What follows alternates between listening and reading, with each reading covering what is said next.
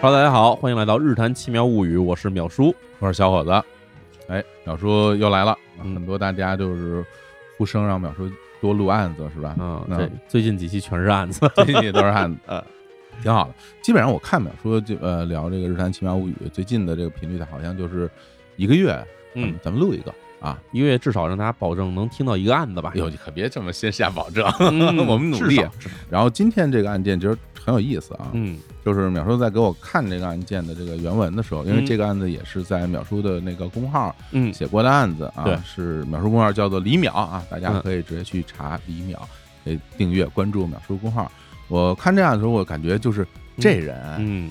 脑子可真好使，脑子好使，也赶上了一特殊时代啊吧。对，而且这人感觉就是他胆子特别大，哦，胆儿肥，是吧？真胆儿自肥，就是很多事儿吧，你想想看，如果是让你自己来做，你可能都真的不敢。嗯让他就感觉轻描淡写，不当回事儿。而且其实怎么说呢？咱虽然没展开这案子开始讲呢，嗯但是先嗯给大家先说一下这是一说一下什么样感的人。感受啊？，哎，嗯，这人呢，他其实是个诈骗犯，对，但是呢，在我们看到很多那种什么那种大诈骗犯什么的，嗯，基本不干脏活，哎，就是骗钱是骗钱，骗色是骗色，骗完人就走。但是这哥们儿不一样，只是 骗完以后给人全宰了，嗯这是比较野的一个人了，有点狠。这人嗯是行，那咱们呢，就什么，要不然就从头讲起，从头讲起。来讲讲今天啊这个案件，高智商连环杀人犯西口章哎，西口章，这个咱们先说一下发生的这个时间吧，是对吧？这个是在这个上世纪的六十年代。哦，这个六十年代是一个很神奇的一个时代哈。为什么这么说呢？就第一，这个六十年代相对来说，对于这个以前经历过很多这种战火洗礼的这个地区来说哈，嗯，其实是一个相对和平的时代，对对吧？嗯就是我们想亚洲也好，包括南美洲也好，嗯这种地方其实，在六十年代开始的时候，突然变成了一个全世界好像突然又进入了和平时期了。是啊，因为二战之后嘛，嗯然后整个的整个世界对从这个战后的废墟中进行重建，对，尽管在这二战说这一九四五年结束之后，其实还有一些局地战争还在不断进行着，然后嗯包括其实我们知道熟知的，像什么这个朝鲜战争啊。这种其实都是在五十年代发生的。对其实到六十年代开始的时候，除了这个在我们南边这个越南战争还在打着的这个这个这过程以外，其实全世界各地大部分以前在打仗的这些地方呢，其实都已经放下了武器了。嗯那那时候呢，其实人们也开始觉得说，那是不是可以安居乐业了？尤其对于哪儿来说，尤其对于这个亚洲，亚洲像比如韩国跟日本，就是东亚这些东国亚家啊来说哈，，嗯，那其实就是迎来了一个发展的黄金时代，的确，对吧？我们知道日本的腾飞基本就是从六十年代开始的，可能在这个六十年代中期到后期的时候，日本国民的收入是增长了一倍。对对对，大家对对这段历史感兴趣，看那个。日本著名的电影那个《永远三丁目的夕阳》，哎啊对讲的就是这段时间的没错故事。嗯而且呢，六十年代因为这个，我们知道这个战争其实催生了很多科技的产生。对。然后呢，等这个战争停止之后呢，很多科技就逐渐从军用转为了民用。所以我们知道，其实，在六十年代的时候，有很多这个我们现在很熟悉的这种科技的手段，都是在那时候产生的。嗯，比如说，大规模这种城市老百姓拥有汽车哎，啊，拥有电话，对啊，然后包括其实像电视机的这种迅速普及化，其实都是在这个时代产生的。军用进民用，所以呢，这我们就知道，这个六十年代它其实并不像是我们想象中那种那么老、那么落后的时 代。每一个时代都是彩色的，只是有些时代的照片是黑白的， 哎错大家不要是因为那些照片是黑白，就认为当时的整个社会也是那种黑白一片，不是这样的。没错。嗯，那么在这样的背景下，其实日本这个本身这个国家，它的这个尽管社会上这个经济快速发展，那其实也产生了各种各样的问题嗯啊，比如说这个有这大量的公害问题，像我们熟知日本有各种什么三大公害、水俣病，水平，哎，还有什么这个四十世式的这种光这化学污染，对，导致了大量人得上什么哮喘、鼻炎，嗯，这种东西。然后其实还有什么呢？还有就是日本产生大量的这种地方人口向城市的这种快速聚集。嗯，其实还有像什么我们知道的这种能源革命，就是从煤向石油的转化，然后带动了大量的传统的这种原来的这种能源工人的失业，哎呀，社会进入到一个巨大的变迁当中了，一巨，大的变迁。嗯然后这时候这个巨大的变迁呢，其实必不可少会给社会带来形形色色新的这种犯罪类型。嗯，哎，这个时候其实我们说日本所谓的战后三大冤案啊，这三大冤案里面包括什么？包括什么明章毒葡萄酒事件。嗯啊，，这其实我们有机会可以讲讲。还有什么霞山诱拐杀人事件，这个这也很著名啊，很著名。这个凶手被抓住以后，可能关了有几十年时间，最后一直没判死刑。嗯，还有什么呢？还有这个发生在东京闹市区的什么少年步枪狂魔事件哎呀，啊，然后什么监禁少女半年时间的什么近视培育事件，哎呦，嗯，这等等各种就是。在这六十年到七十年代的时候，日本其实出了很多现在我们想象都难以想象的大案子。嗯，那么今天要讲的这个西口章连续诈骗杀人事件呢，其实在日本被称为说这个日本战后犯罪中的冠军，啊，就是他这个案件实在属于那种让警方也好，还是让所有的这媒体也好，觉得这个人这个做的犯罪的手段的高明以及残忍程度，嗯都是所有其他案件里难以比喻的。总人听完了啊，送人新闻。哎，我们先来介绍一下这个主人公，主嗯人公叫西口章。西口章呢，是一九二五年十二月十四号出生于日本大阪。这家里是什么人呢？家里是这个就是贩鱼的嗯鱼贩子。在西口章刚三岁的时候呢，他父母带着他从这大阪出发，就回到了老家，就是他父母老家。这父母老家在哪儿？在长崎这海外面的一个叫做五岛列岛的地方哦，九州人，啊、九州人啊。这五岛列岛可这什么地方呢？嗯相信大家可能都没听说过。我相信有的人同学可能去长崎玩过，我去过啊，哎长崎再往西，也就是靠近韩国的那个济州岛那方向，其实有好多一大堆岛，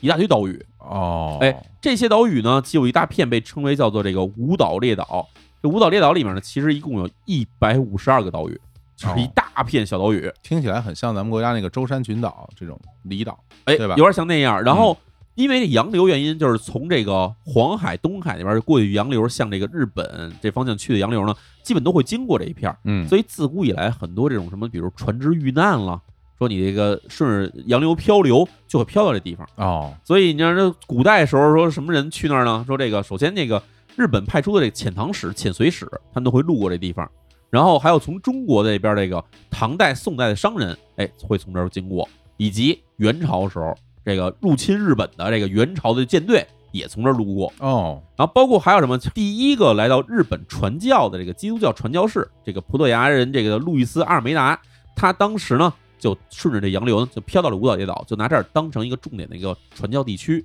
所以也就导致了什么呢？导致这长崎地区其实自古以来在日本都是这种基督教信仰基督教人特别多的一个聚集的地区。原来如此，啊哎，怪不得我那个之前去长崎的时候，我住那一宾馆，，嗯，宾馆的那个桌上嗯就放着一本圣经，是吧？对，而且它那个因为长崎有好多坡嘛，没错上上下下的对，你就走几步就是一教堂，嗯走几步就是一教堂，对啊，这那个城市很是一个狭长的那么一个小城市，是嗯长崎这地方其实有意思在哪儿呢？就是不光长崎了，那附近这个自古以来，日本是最开始时候在战国时期是开放过一阵儿的这种基督教的这种信教的活动的，哦，但是不限制、不禁止，甚至还有很多那种贵族大名什么的，他们其实是就是皈依了这个基督教。但是从这个德川幕府从十七世纪初建立以后呢，这德川幕府认为说这个基督教这个从国外来的，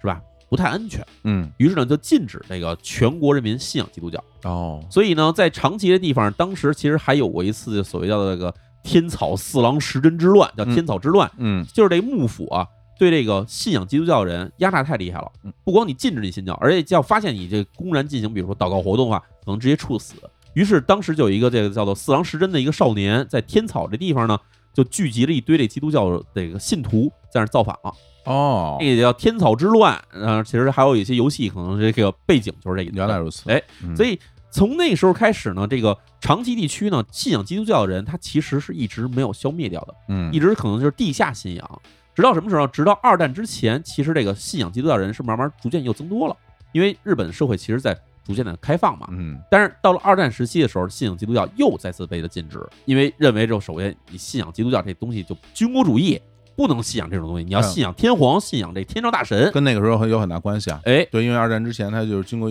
主义的这种宣传什么的，没为了错为了作战准备啊。而且你你看基督教从哪儿来？基督教从这个以色列那边过来的，对吧？嗯然后又是什么欧美人传传教什么的，就是认为这些不安全，所以在那个时候被停止之后，然后当然二战之后以后，其实基督教又再次恢复，所以长期的地方可以认为说这个基督教的信仰是一个很长期的。那原来么如此西口章的父母呢，就是从这五岛列岛来的，他们这地方长期就是信仰基督教，家里也是信仰基督教，非常虔诚哦。哎原来如此。那这个他们家就是等于是回到了老家，哎回到老家之后呢，那从事什么行业呢？嗯他原先在大阪是卖鱼的，卖鱼的啊，所以回到了五岛这地方开始呢，他们也开始以这个卖鱼为生。嗯而且因为家里还算有点积蓄，所以他爸爸就想说，那我干脆弄几艘渔船吧。哦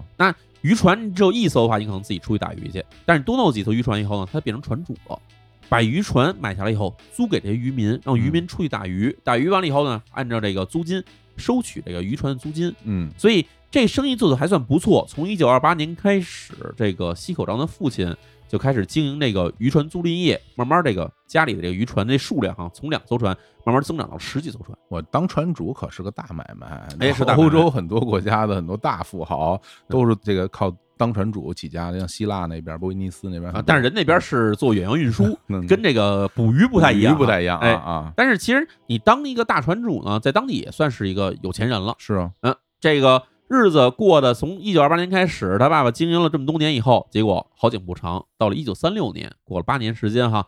这一九三六年的时候是什么样呢？就是日本那时候其实已经开始积极的扩张了。对，我们知道，这日本其实对中国的扩张，从一九三一年左右开始就已经开始在入侵中国嘛。嗯然后同时他也积极准备说，这日本准备向这个东南亚，然后还要向这太平洋扩张，所以他要建立起这个强大的海军。所以这时候呢，建立海军以后，他发现这个海军运力不够，因为所有的军舰都需要大量的这种物资的运输，他需要征收很多民间的小船来给这个大船进行给养。于是这时候海军的这个军官呢，就来到了五岛列岛，就把这儿说，我们要把你们这边的这个民用船只全部收编，哦无论是客运船，还是这个渔船，还是货运船，我们全给编入到这海军编制里边。是船就要，哎，是人就要。嗯那这时候，其实西口一家当时是反抗的，最开始是反抗的，嗯因为觉得对吧，我们在这儿安居乐业，我们也不想参与战争，对吧？而且我们这个你把船弄走了，我们靠什么活呢？这你说了不算这个啊，哎，所以海军多次施压之后，最后动了真格了，就派了这个军队嗯，到了他们这岛上，对吧？说假如不交船，那就直接格杀勿论，这以你们这个通敌叛国论处。那这会儿没办法了，只好把手里家里这个十几艘船全交给了海军。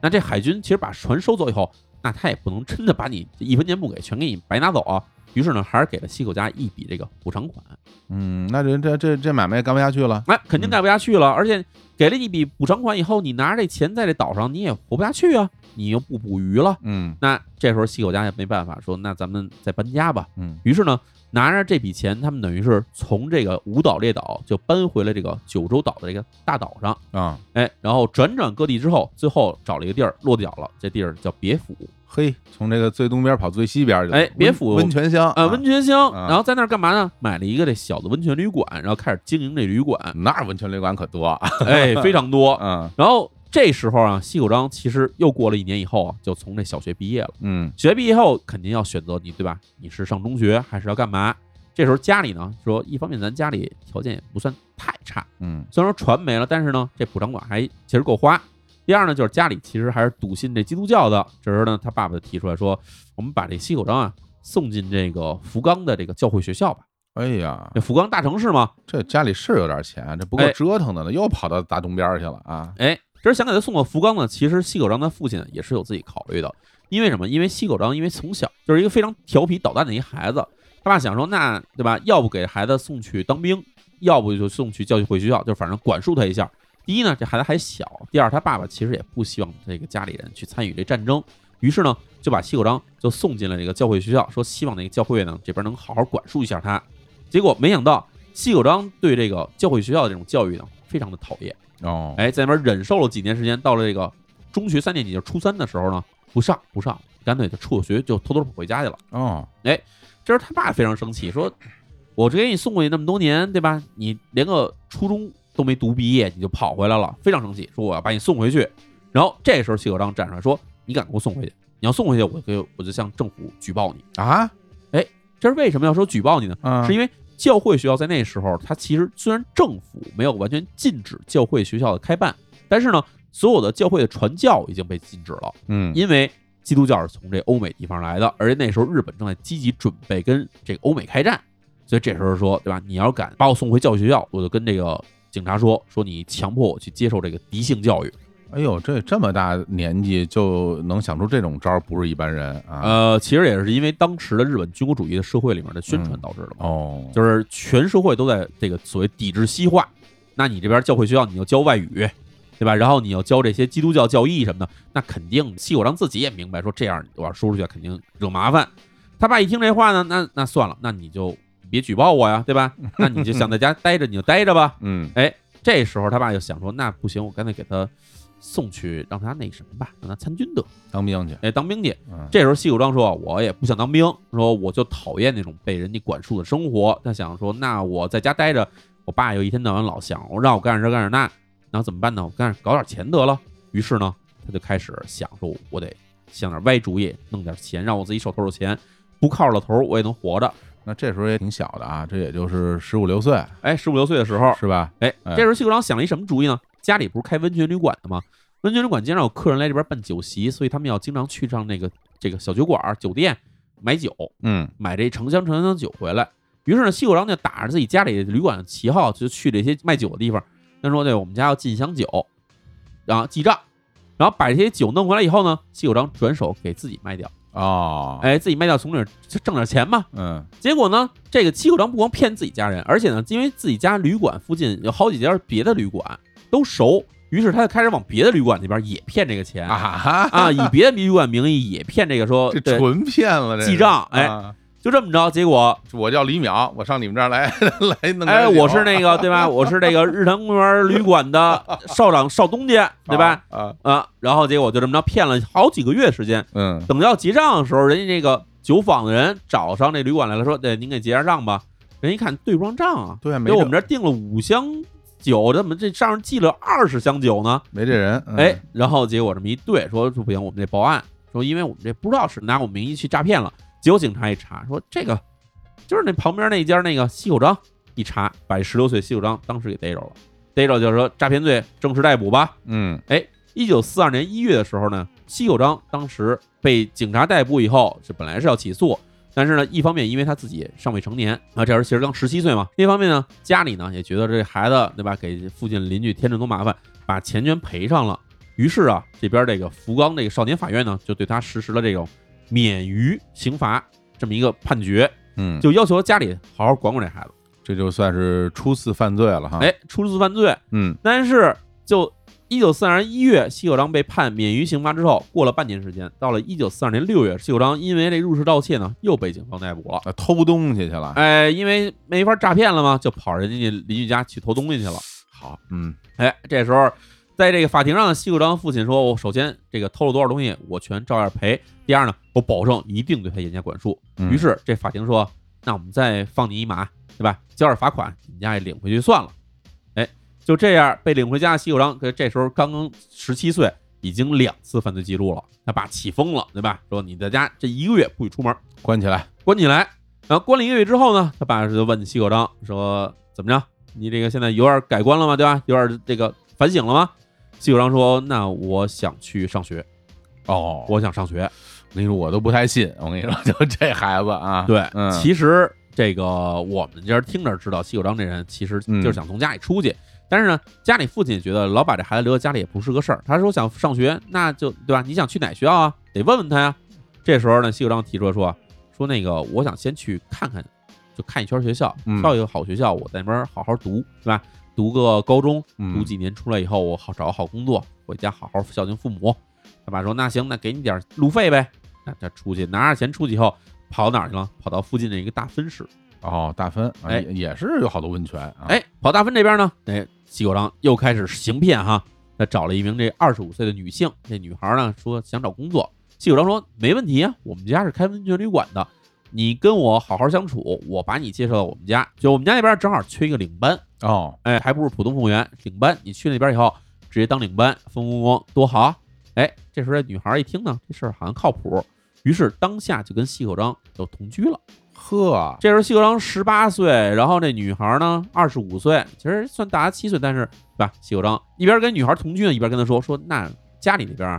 我不能直接把你当当我女朋友介绍过去，对吧？家里肯定会阻挠，嗯，所以得先拿笔介绍费出来。女孩给他凑了一笔钱，拿了这个介绍费给了这个西口章，西口章拿这笔钱直接偷偷就跑回家去了。又一回啊，又开始骗。这这回这个应该管一管了吧？这回你看这女孩对吧？一方面被这个西口章骗财骗色，肯定生气啊，对啊，于是再次报案。在这个一九四二年九月的时候，这时候西口章再次被警方逮捕，这时候已经是第三次这个犯罪记录了。嗯，由于在这个可以说一九四二年一年之内哈，连续三次犯罪，就这时候，这个他爸还提出说说我们最后我监管不力，我好好看着。赔点钱，哎，大分县那法院说不行，说前两回让你们好好管，嗯管不住，这下呢，我们也不让他说当这个未成年人审了，我们直接把他交给这个成年人刑事案件的这个大分县法院。这进行审理之后，最后大分县法庭判处谢九章一年以上三年以下的不定期徒刑，就直接给他送进了这个少年犯监狱，哦，这这回进监狱了，进监狱了。蹲大牢了。哎嗯，这嗯监狱在哪儿啊？监狱在这个广岛的这个盐国哦，就跑到这个中国地区去了啊哎啊！广岛这盐国少年犯监狱其实可以说是一个非常危险的地方。为什么说哈？啊为什么呀？因为广岛这地方本来就很乱。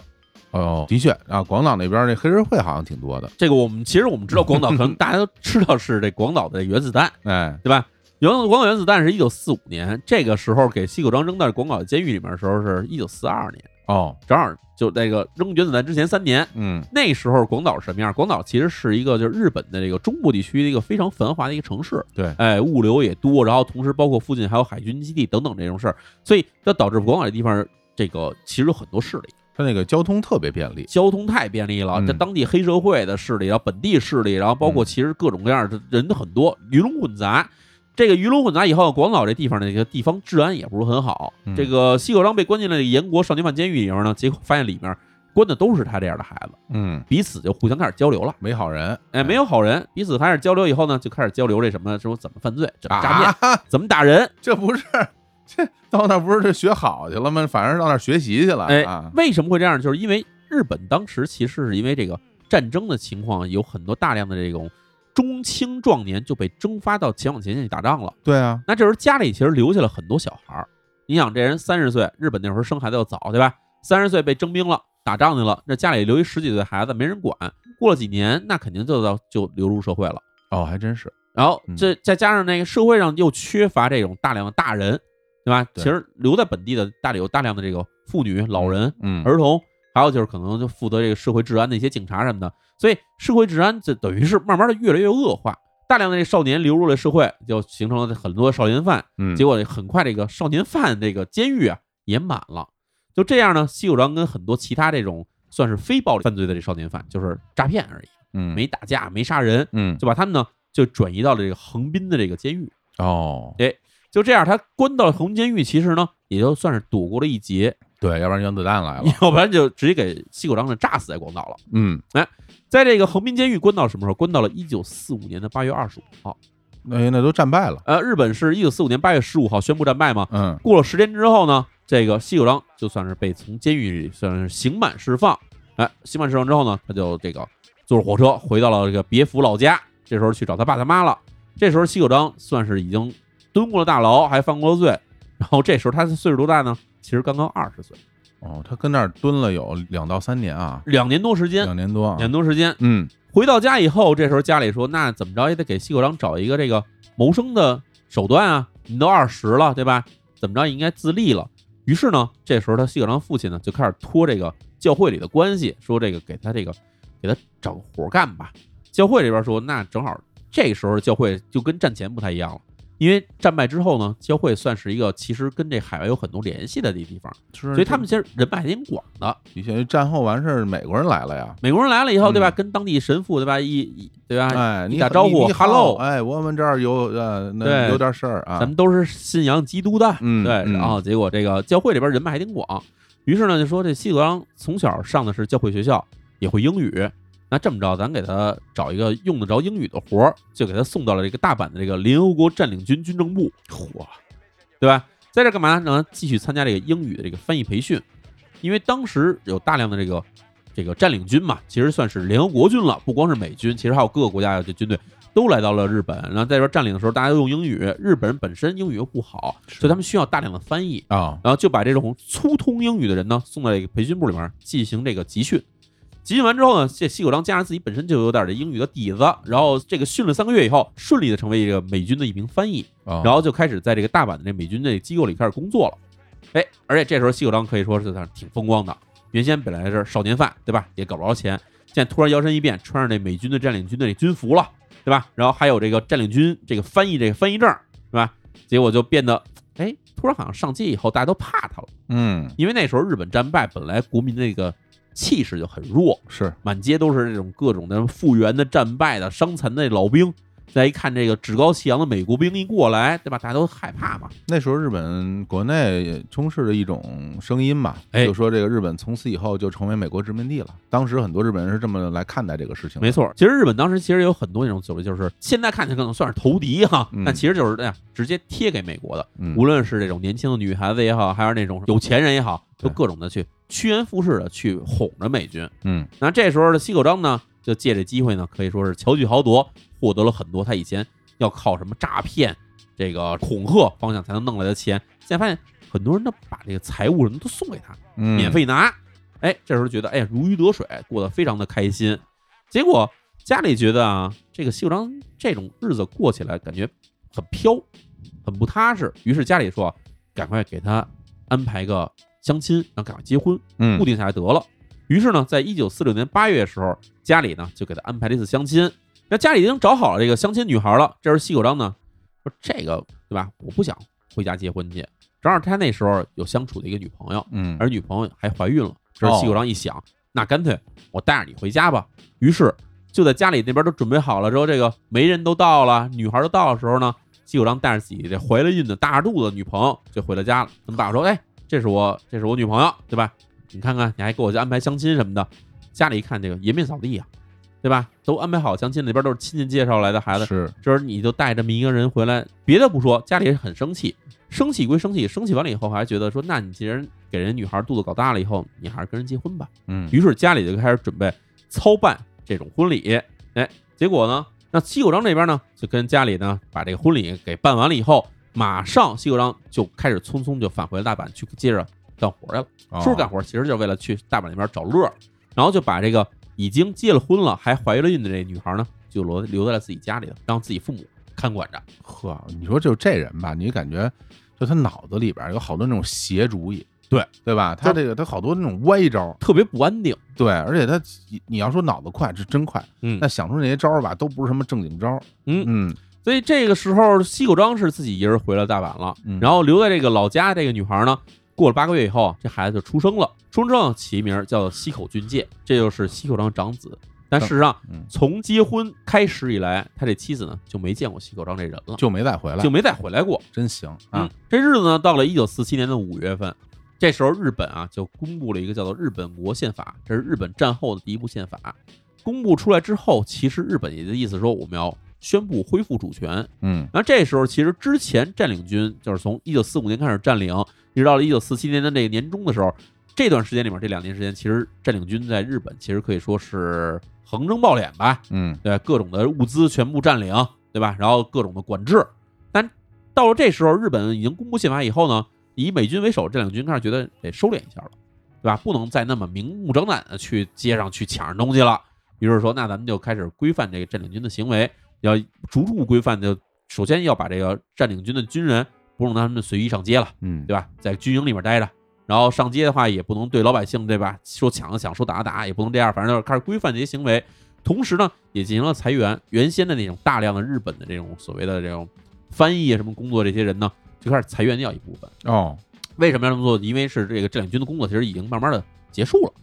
那这时候其实这个西口章他不这么觉得，他觉得对吧？我现在还是这个美军人员，对吧？我还是可以在街上翻我译行哈啊，我行我素。这时候他就开始街上去看见，比如说人家这个黑市上卖大米、卖糖，对吧？还要卖什么别的什么吃的什么的。哎，他过去直接打着美军旗号就要抢东西。到了一九四八年六月份的时候呢，这个他打着这个占领军军部名义，对，强行征收大米，要把人一卡车大米全抢走了。这西口章，结果人家司机不干，那司机说：“那我这个对吧？你们美军已经不能再从街上抢东西了，嗯，那我要报警。报了警然后警察一来，行，说这个怎么回事儿？”西口章这人上去说：“我是美军的，我要征收大米。”这警察也不傻嘛，他说：“那我们先核实一下吧。”就给美军这个基地打了一电话，打电话人说：“这人以前给我们干过翻译，现在已经跟我们脱离关系了。”啊，他已经被辞了是吧？啊已经被辞了。然后这时候，对吧？那人家说，那对不起，您这个美军身份已经暴露了，说你根本不是美军。西口章这时候还想就辩解，但是这警察不听他那套，给他抓了起来，而且呢，以这个恐吓诈骗罪给进行逮捕。到了这个一九四八年八月份的时候呢，大阪地方法院啊，以这诈骗罪判处西口章有期徒刑两年半，得就只给判了，又进去了，哎又进去了。二进宫，哎，这会儿在这监狱里关了有这个一年多的时间，到了一九五零年的这个年初的时候呢，西口章因为在这个监狱里表现良好，结果呢，监狱这边说提前释放。提前释放其实因为一方面这个监狱里面其实那时候人也挺多的，对吧？嗯说你能放就放了吧。放完以后呢，这个出来西口章回美军那边工作肯定没戏了，因为美军那边因为他犯这事儿已经根本不要他了嘛。嗯啊，这时候那没办法，回老家，回了别府。回别府呢，拿着自己的积蓄啊，在别府那边开了一酒吧，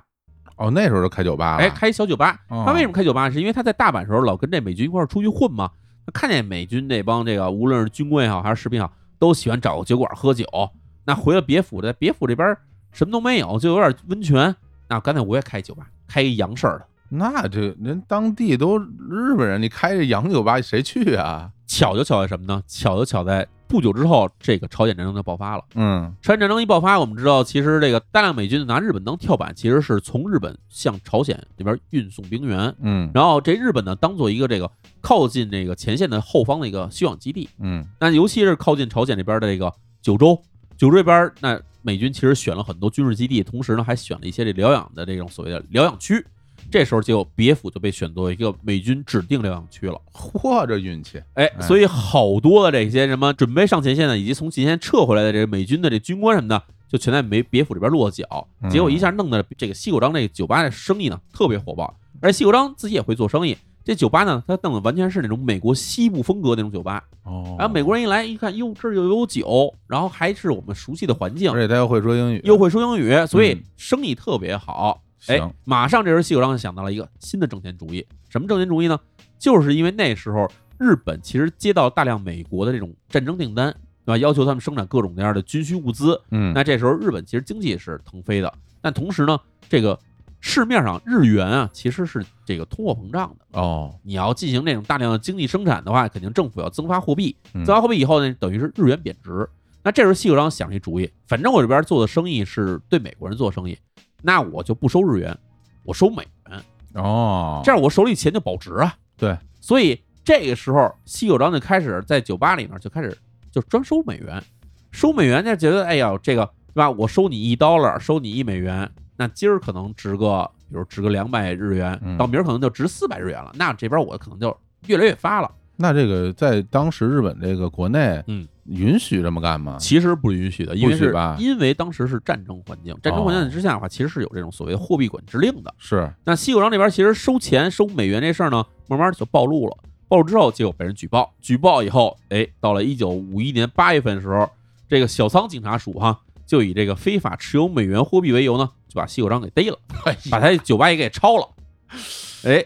惯犯，这人永远要要被逮，我天儿啊！就是他可以说想那辙，咱们现在想，其实也算是一个挺好挣钱的辙。就本身你开酒吧挺好的，哎，最后你非要就倒腾美元，倒腾美元，还是黑市上倒腾美元，对啊，然后最后又让人给逮了，哎，哎，让人逮了之后，结果这时候西口章这回损失惨重，哦，酒吧被封了以后呢，西口章所有持有所有美元全部被没收了，哇！而且呢，还不仅为此，这个法院这边还判说你西口章你这边你倒卖货币啊，嗯对吧？非法倒卖货币还交罚款，然后交四千日元罚款，这四千日元合现在大约三十万日元罚款，哦，当时那么值钱啊，三十万元差不多你和两万人民币吧，哦，对吧？嗯就是你这钱没了还交罚款，这样结果西口章一下又变得没什么钱了。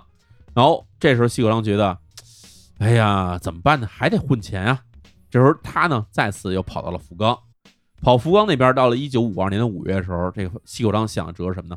想辙是把自己之前不是那个在美军那边当这翻译吗？不有这美军制服、军帽、皮靴什么什么都有吗？哎，这时候啊穿上了这些衣服，然后在福冈街头呢，就开始在街上装蒜，嗯，装什么呢？说自己其实是在美国长大的日本二代，哦，就是我不是日本人，嗯我在美国加利福尼亚长大，哎，我是、对，我会说你们的话，但是我英语，我是我的母语是英语，行，哎，哎，就这么着，在这福冈这个这个街上啊，就混了一个你脸熟，然后结果就开始在当地啊，就开始说跟人发出话去，说什么呢？说我是美军的这个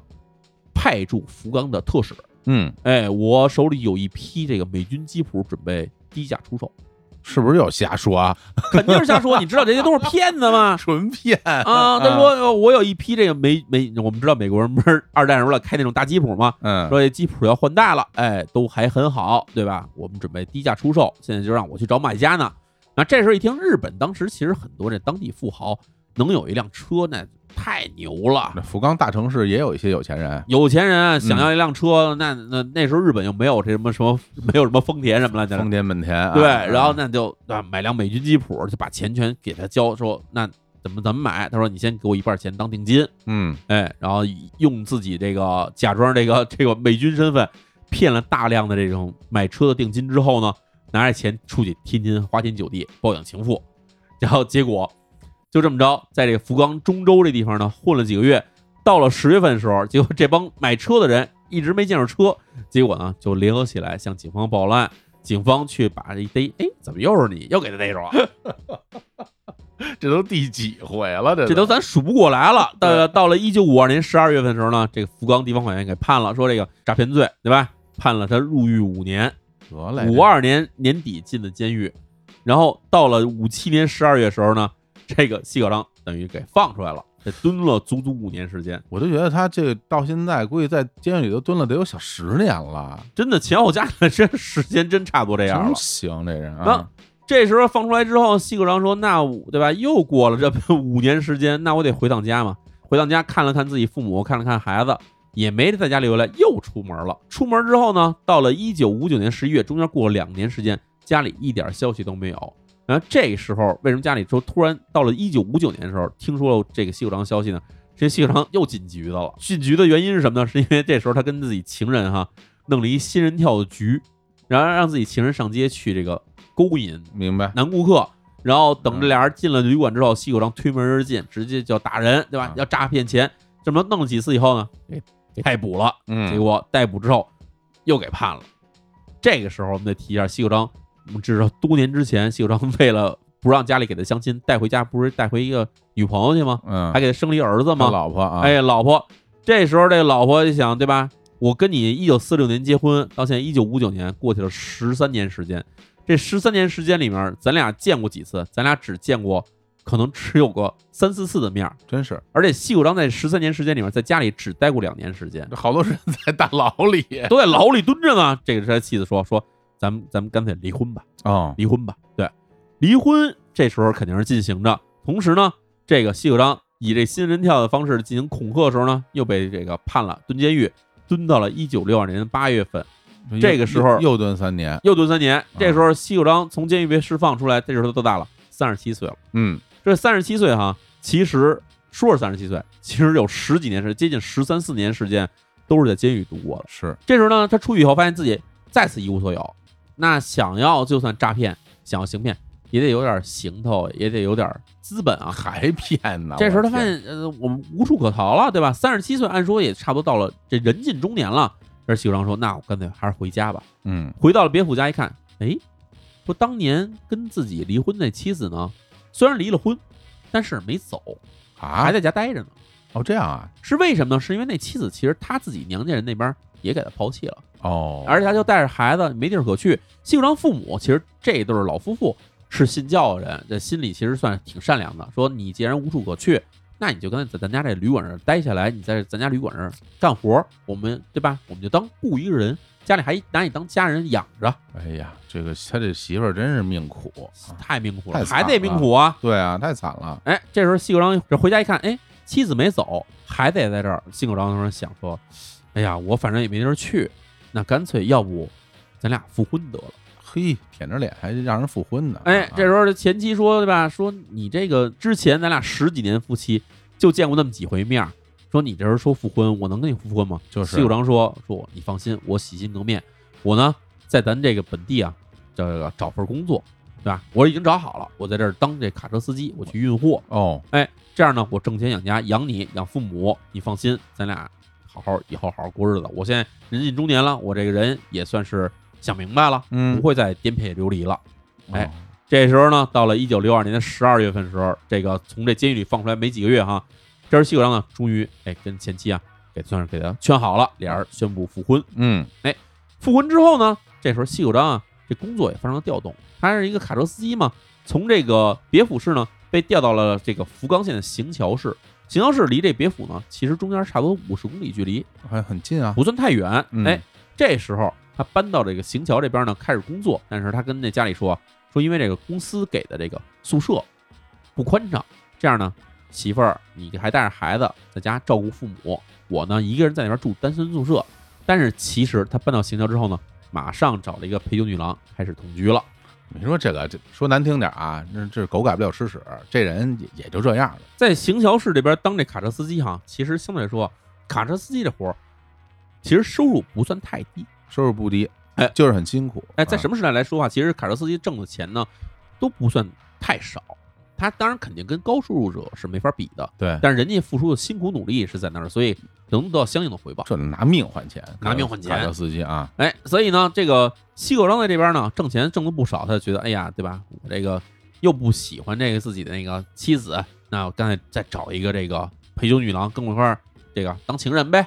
那、养了一情人呢，结果这情人呢还挺花钱，嗯，情人会花钱呢，西九章也会花钱，你花我也花。西九章这时候干嘛呢？去赌马、赌船，哎嚯，开始赌博。因为西九章本身人叫嗜赌成命，嗯，但是呢，他这边这个卡车司机的活儿虽然挣钱不少，也供不住两个人这么花钱。于是西九章想说，那我干脆对吧？反正车这边公司交给我了，我不行，平常拉点私活呗。哦，哎，他们其实当时这卡车司机都有自己的一个这个小圈子，互相比如谁有个什么活儿什么的，互相互相介绍，然后挣了钱什么的，大家都互相通点什么消息什么的。就这样，这个西口章呢，从这个挣这私活儿的这帮这卡车司机里面呢，认识了一个人，这个人呢叫这个村田济南。嗯，村田济南这个人呢是五十八岁，其实比西口章要大很多了，是，是一个这个啊快接近退休年龄的一个人了。这人工作啊是这个日本这烟草公司的这个征收员，哦，是这样，它跟现在的这个烟草的这个贩卖这个模式是不一样的哈。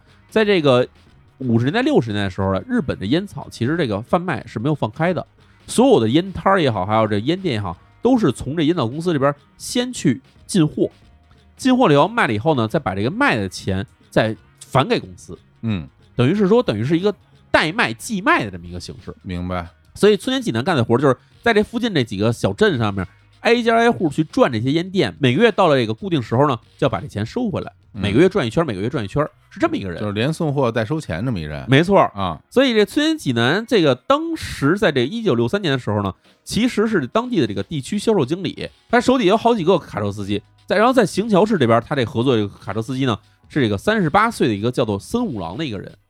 然后这两个哥们儿呢，其实就是在一块儿经常搭配一块儿出去拉活的时候呢，这个西口章啊，其实就是有意无意的开始就接近他们了。嗯，目的是什么？其实很简单，西九章就觉得他们手里这钱这么多，对吧？收这么多钱，那我是不是能借机会偷他们点钱，哦，或者从中我比如我我撬撬个缝儿，我挣点挣点活钱出来呢？本性是这么难想移的，啊，哎，本性难移。嗯，就这样啊，这个西九章就开始对这孙济南算是投其所好，没事儿就是比如他们开着大卡车出去送货的时候呢，西九章有时候替这个孙五郎开车，有时候在车上就跟他们聊天儿，慢慢越来越熟了以后，他就发现，哎，孙济南这人啊是一酒腻子。嗯，哦，特别爱喝酒，见酒没命，尤其一说哪有好酒，嘿，今儿听说这口，恨不得当当天晚上就得啊去。于是这个西口章就拉着这个森田纪男啊，老去喝酒，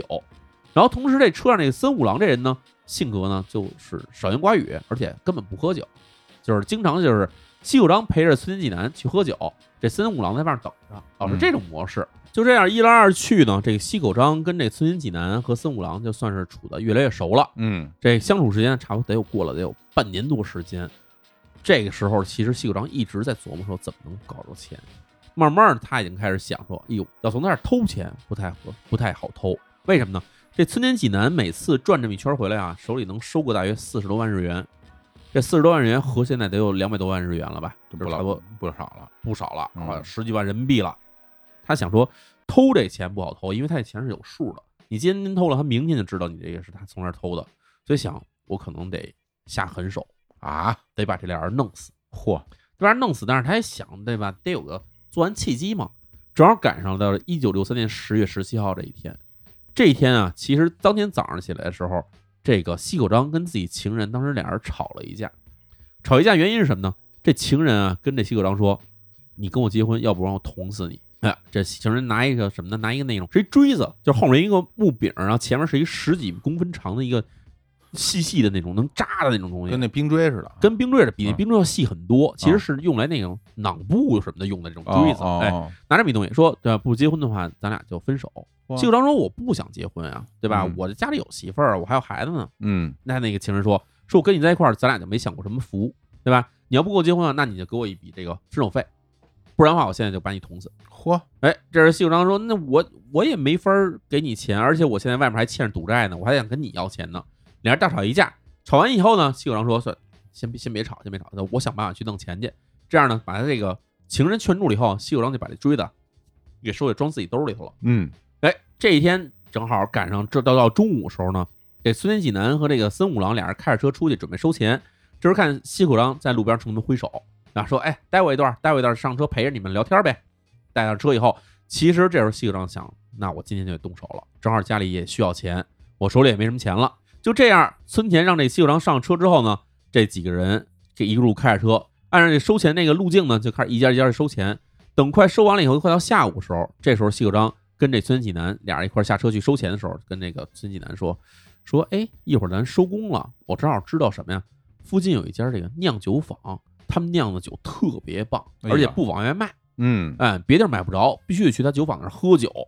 然后孙喜南一听这又馋了，正好今天活儿也差不多干完了，最后一笔收完了，一看手里钱手里满满包满满东东一大包子，说那咱们回去把这钱交回公司，对吧？咱俩就去喝酒得了。这个西九郎说说那哪来得及呀、对吧？你这个回了公司再去人酒坊就关门了，咱俩正好现在离那儿不远，走着就能到。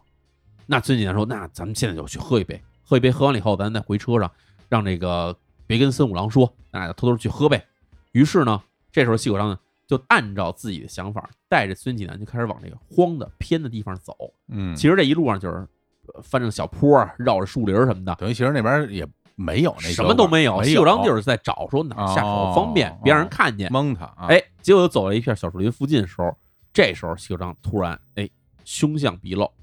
把这个锥子掏出来，冲着这个孙纪南这后背就开始捅，嗯，噗噗噗地捅。孙纪南被扎几下以后，就是说对吧？怎么回事儿？回头一看，西九章这脸上已经全是杀气了。嗯，但这时候已经晚了，为什么呢？这人被扎了几下以后，其实已经扎到了不少这个内脏什么的，这人马上就失去这个反抗能力。于是西九章就这样拿锥子直接把这孙纪南给捅死了。哇，捅死之后，这自己身上也是血，然后孙纪南那边身上也在不断往外冒血。这时候西九章就把那个抱着那个钱包给拉开了，把里面那钱呢就抓了一大把，塞自己怀里就直接跑了，哦，没都拿走还没动拿走，还留了点儿。哦，然后跑在路上，这是这个西九章这时候才想，我怎么回去呢？嗯，对吧？这首先这地儿挺偏的，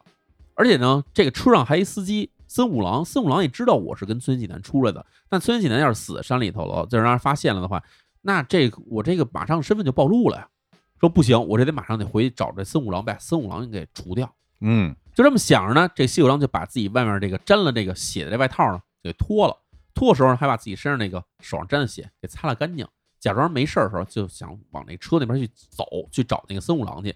结果呢，森五郎这时候因为看那个西九章跟那个孙喜南俩人出去收钱，半天不回来，也下车去找他们去了，迎面碰上了。哦，你让人碰上，哎，这时候西九章一看这森五郎来了，当时心生一计，不慌不忙迎上去跟这个森五郎说：“村田先生啊，说那个要喝酒，我们俩找地儿喝酒，结果喝他现在人是不行，我也给他弄不回来，对吧？他那么胖，我蹬不动他。这么着，咱俩开车过去接他得了。”嗯，呃，宋老说：“那这没办法，咱赶快回去，就去车上开车去吧。”上车的时候，这个这个西九章说：“说这样这我开车，因为你也不认识路，你不认识路，我开着车，咱赶快去找他，快一点儿。”于是呢，这个西九章就坐在驾驶座上，然后这森五郎坐在副驾上，俩人开着车出去，就开始沿着这个公路越走越偏，越走越偏。这时候的这个森五郎就开始怀疑了。森五郎说：“说这个村田先生是在这边喝酒，这边哪有什么喝酒的地儿啊？”哎，这时候这个西九章呢就把车啊拐到了一个小道上，然后把车给停下了，嗯，然后跟森五郎说下车。哦，这森五郎也不知道怎么回事，下车下车以后，结果看见这个西九章就直接拿着锥子逼了上来。这是森五郎当时害怕了，森五郎说：“这，呃，你别下手，说我家里还有这个这家人还有孩子，嗯，说你别杀我，说我不知道今儿发生什么事儿，我也不会跟警察通报的，哎说你就放我一条生路行不行？这西九郎说说行，但是呢，我得先把你制服，卖制服，这样你不会反抗我了，我就放心了。于是就让这个森五郎转过去，转过去之后，结果西九章直接上去就给森五郎摁在地上，拿锥子向人的脑袋后面扎，嚯，这还怕这森五郎死的不透哈，嗯又把那森五郎兜里揣毛巾呢给蹬了出来，然后系在这森五郎脖子上，这个这等于是又勒又扎，又给给弄死了。得这两条人命，连杀两人之后呢，西九章呢也没动这卡车。当天晚上呢，这个西九章呢就步行回到了跟那个情人同居的这个房子里。嗯然后他想说：“哎呀，我这个这事儿办的不是很干净，嗯为什么呢？因为这个首先这凶器，他当时扎完人以后呢，就把凶器扔在现场了，同时自己身上还溅了一些血液什么的，这感觉警察查到自己呢，只是一个这个时间问题。于是他就是当天晚上就开始想，我怎么能摆脱这警察追捕？嗯哎，果不其然，第二天一早哈，到了十月十八号早上起来的时候，就当地的这个村民就发现了这个森五郎和这个村田纪男被杀死在山中的身尸体了，嗯马上就进行了报案。警察一来现场，对吧？从那个手中带包一翻，翻着了名片儿，一看，哎呦，这个是烟草贩卖公司的人啊！这个村田喜郎一联系，对吧？跟这公司一联系，公司说，对吧？村田喜郎当天是跟这森五郎司机俩人一块儿出去的，那儿一对车也找着了，两个人也找着了，全死了。嗯那这时候警察说，那这个嫌疑人是谁？于是就去走访了孙田锦郎他们当天去收钱的那些地方。人家说，那当天除了这个森五郎跟那个孙纪南这俩人以外，还有一个这个经常跟他们在一块儿的一个身材比较魁梧的一个年轻人，啊，那就是说的是他，哎说就是这个谁啊，西西口章啊西。口章啊，这样，警察其实马上就能锁定了，说这个西口章这个人有这个严重的犯罪这个倾向，重大嫌疑人有重大嫌疑，嗯那开始去抓他吧嗯。结果呢，警察到了家里以后，却发现扑了一空，没因在为家西口章当时已经走了。哦，哎，当时走是什么呢？当时这个在十八号这一天的时候，西九章想说，这警察已经找到尸体了。那我现在再不走的话，再等晚一天，马上肯定警察能找到我。于是他就收拾开了自己的行装，带上抢来的钱，跟自己情人都没有告别以后，就马上就跑到了这个福冈去了。嗯跑福冈那边呢，就在这个福冈找了一小旅馆住了一晚上，然后第二天早上起来，结果西口章就从这个福冈当地报纸上就看见一条消息，说什么呢？说这个有两名这个男性被杀，然后疑犯为西口章，现在在逃。就当时看到自己的这个警方通报消息出来了，嗯这西口章说坏了，我这个要是再不去跑的话呢，警方马上就能找到我，在福冈这地方对吧？人这么多，人多眼杂，那可能马上马上警察能找到我，他就开始想说，那我得跑。匆匆走出旅馆以后呢，拦下辆出租车，他准备前往这火车站。结果在出租车上的时候，这出租车司机放着广播呢，就听广播里说什么呢？说警方推测西口章已经逃往了关西的这个大阪神户方向，目前已经通知这个大阪府的这个这警察对过往旅客严加甄别。嗯他一听说，哟，坏了！我本来是打算从福冈这儿赶快坐这个火车跑到大阪那边去潜逃的嘛。这时候警方已经先我一步开始下手了。西九章说：“那我得反其道而行之，我还不能往那边跑，我就得在九州这地方藏下去了。哦”那这个西九章呢，当时让司机把车开到了这个火车站附近，但是呢，其实没有走进火车站，而是走进了火车站前面这个购物中心。嗯哎，进去干什么了呢？进去给自己买了一身全新的这西服，买了帽子，买了皮鞋，还买了一个手提包，还买了什么黑色的那个眼镜儿之类的，就买了一整套行头。买完之后以后，他找了一家这个浴室，在浴室里面把这自己身上穿这身行头全穿脱了下来，装进了这个手提包里面，然后把新买衣服全穿了上面。穿起来以后，然后来到车站以后，买了一张不是往这大阪去的车票，而是往西走去佐贺方向的车票。哦，佐贺哎，啊佐贺其实离长崎就算有点近了，是是也是在这个九州的这海边儿，海边海边上的地方。嗯然后他到了佐贺这边呢，他就去这个佐贺那边赌场啊，又赌了一笔钱。啊，还有这闲心呢哎，，他其实因为嗜赌如命嘛，这人真行啊！而且他赌的时候其实是有另外一个打算的，嗯他是想看看有没有人认得出来他。哦，毕竟他当时那个通缉的照片应该已经贴了挺多的了吧？对，但是嗯他这人换了一身衣服，然后还戴了眼镜儿，以前他不戴眼镜嘛。嗯但是就是发现，哎，别人看眼神并没有什么异样，那嗯这样心里呢比较放心了。他就觉得，哎呀，反正警方是去大阪那边调查我了，那嗯在九州这边可能我反而是安全的。先待在这儿，哎，没想到到了第二天，哎，西口章在这当地佐贺当地报纸上一看，警方发布了通缉令，而且有大照片的。嗯，在佐贺这边出现自己的大照片以后，他一想，看来我得想一个更高的招儿，想把警方对我的这追捕啊给摆脱掉。嗯他想什么招呢？哎，他首先干了两个事儿。第一呢，就是在这个十月二十三号这天，他写了两封信，一封呢是写给了这个自己在这个行桥市的那个警察署，那另一封信呢，写给自己在这个别府的老家，嗯给这个警察署信里是这么写的，说这个诸位，我就是通缉令上的这个西口章，是这个烟草专卖公司抢劫杀人案的这个犯人。我本来想这个作案之后带着情人逃跑，但是良心发现让我悔过不已，所以我准备自杀。哦哎，这是给警察那边写的信，嗯然后给自己家里写的信呢，写的什么呢？说这个父亲、母亲、老婆，对不起，我做了让人难以启齿的坏事，请原谅我先走一步，我不能让警察抓住我，我在那之前呢就会自行了断，请原谅我的不孝。哎，这是给家里写的信。嗯这两封信其实西口章自己心里明白，因为自己的身份已经暴露了，所以警方肯定一方面，警方这条系统里面肯定有这个跟自己有关信息什么的，肯定会互相通报。嗯第二呢，就是自己的老家肯定当时已经被看管起来了，嗯，所以他给家里写这封信，警方肯定会被截获的。是给警方写的，其实说是给家里写信，其实是让警方看的。而且这两个里边都透露一个信息，哎就是说，哎，我打算自杀，哎，是是这样，吧？啊，就是这么回事儿。所以把这两封信发出之后呢，西口章呢也没有去坐火车，因为他知道这个火车站附近可能警方眼线比较多，嗯，于是他找了一辆巴士。哎，坐巴士去了哪儿呢？他去了冈山。冈山啊，哎，冈山，就冈山其实已经跑到本州岛上了，已经不是这个九州岛上的地方了。嗯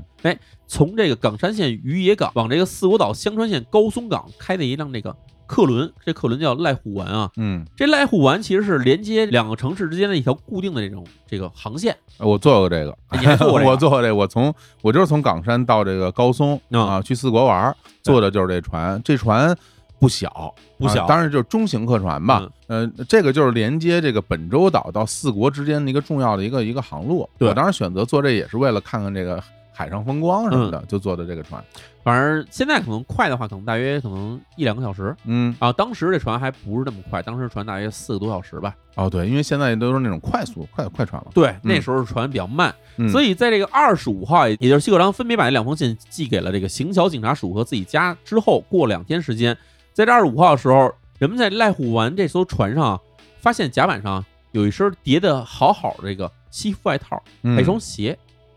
这个鞋尖儿呢冲着这船外，而且呢鞋跟儿是整齐并好的，西服叠在旁边儿。这看起来当时日本人明白是什么呢？这是日本特别常见的跳海自杀的这种准备。哦这样啊，哎，其实你看日本好多什么跳楼、跳崖、跳海自杀的人，都会至少摆一个双特别整齐的鞋在这边儿上，哦，让人告诉说我从这儿跳下去的。哦，这一是一个仪式啊，哎，没错儿。哦而且当时这个客人发现这东西以后，马上通报警察。警察一来一看，哟，西服外套这内侧口袋上，日本人都会绣自己名字，嗯把自己名字绣上，是一人放怕，我估计怕丢哈。嗯哎，这人一看里面刺着什么？刺着“西口”两个字儿。嗯，哎，船上乘客也是纷纷表示说，说这个确实我们好像见过船上出现过这通缉令上长得一样的一个人，而这个人呢，在船上还说了好多话，嗯说什么哎呀，说这个生而为人啊，觉得这个很抱歉，对不起大家啊，也愧对父母，做了这个很多不可被原谅的事儿，嗯而觉得活着没有意思，然后说还甚至看着海面喃喃自语啊，说从这跳下去的话，大概就一辈子都浮不上来了吧，等等这些话。所以乘客们也表示说，哎，看过这个好像是西国章这个人，而且他好像就是从这儿跳海了。哎，就这样，警察登船检查以后发现，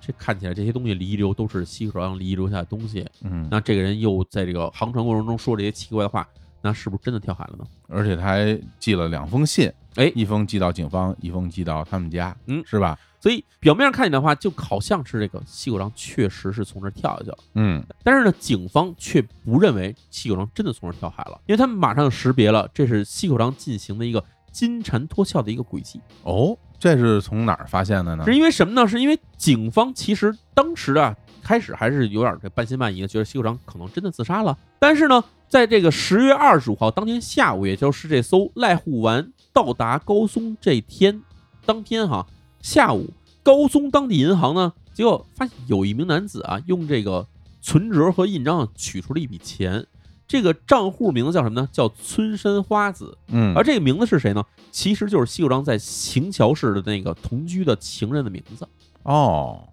所以这个时候，这个信息呢，当天在十月二十五号的时候，警方并没有拿到，因为当时这个异地取款的这个手续比较复杂，警方呢是到了二十六号的时候才掌握了这信息。掌握信息，他们一看说，这村山花子这个人当时二十六号的时候并没有去这个四国，嗯，对吧？也没有去当地去取钱，而且村上花子还说自己的存折跟那印章都都丢了，找不着了。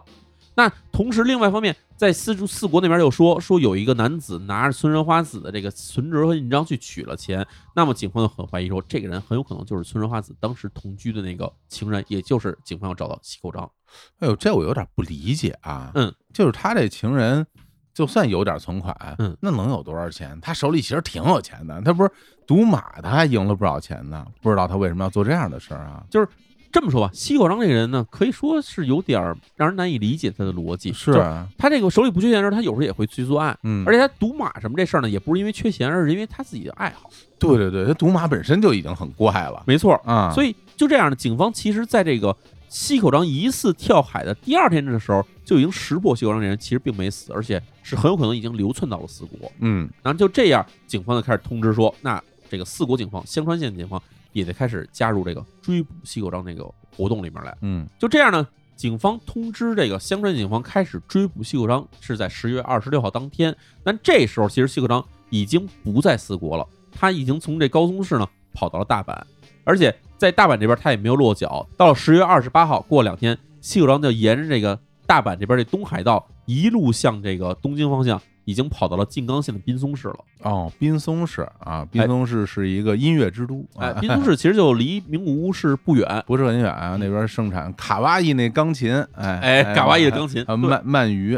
啊，那边有一个那个特别大的一个音乐博物馆，大家有兴趣可以去看嗯，各种各样的乐器，非常有意思。呃，滨松市，而且是这个德川家康起事的地方对嘛，。现在滨松算是一个不小的城市了，但算那是时大候城市那时候应该不是很大吧。那时候也算不小，啊它哦是静冈县的第一大城市嘛。候啊，这个西口章来到了这个滨松市这边以后呢，他其实想说，我在这边可能暂时能藏一段时间了，因为他嗯觉得警方这时候料定他不是在四国就是在大阪，但是他其实已经都已经越过中部日本，已经到了东部日本了。还没被逮着，还还没逮着，嗯他觉得哎呀，我至少在那边能藏一段时间。于是呢，他找来当地的这个出租车司机，说我要找一个这个没有人打扰的地方，我要好好休息一下嗯啊！而且呢，还希望能找一个这个旅馆呢，这旅馆还能帮我叫这个应招女郎来的地方。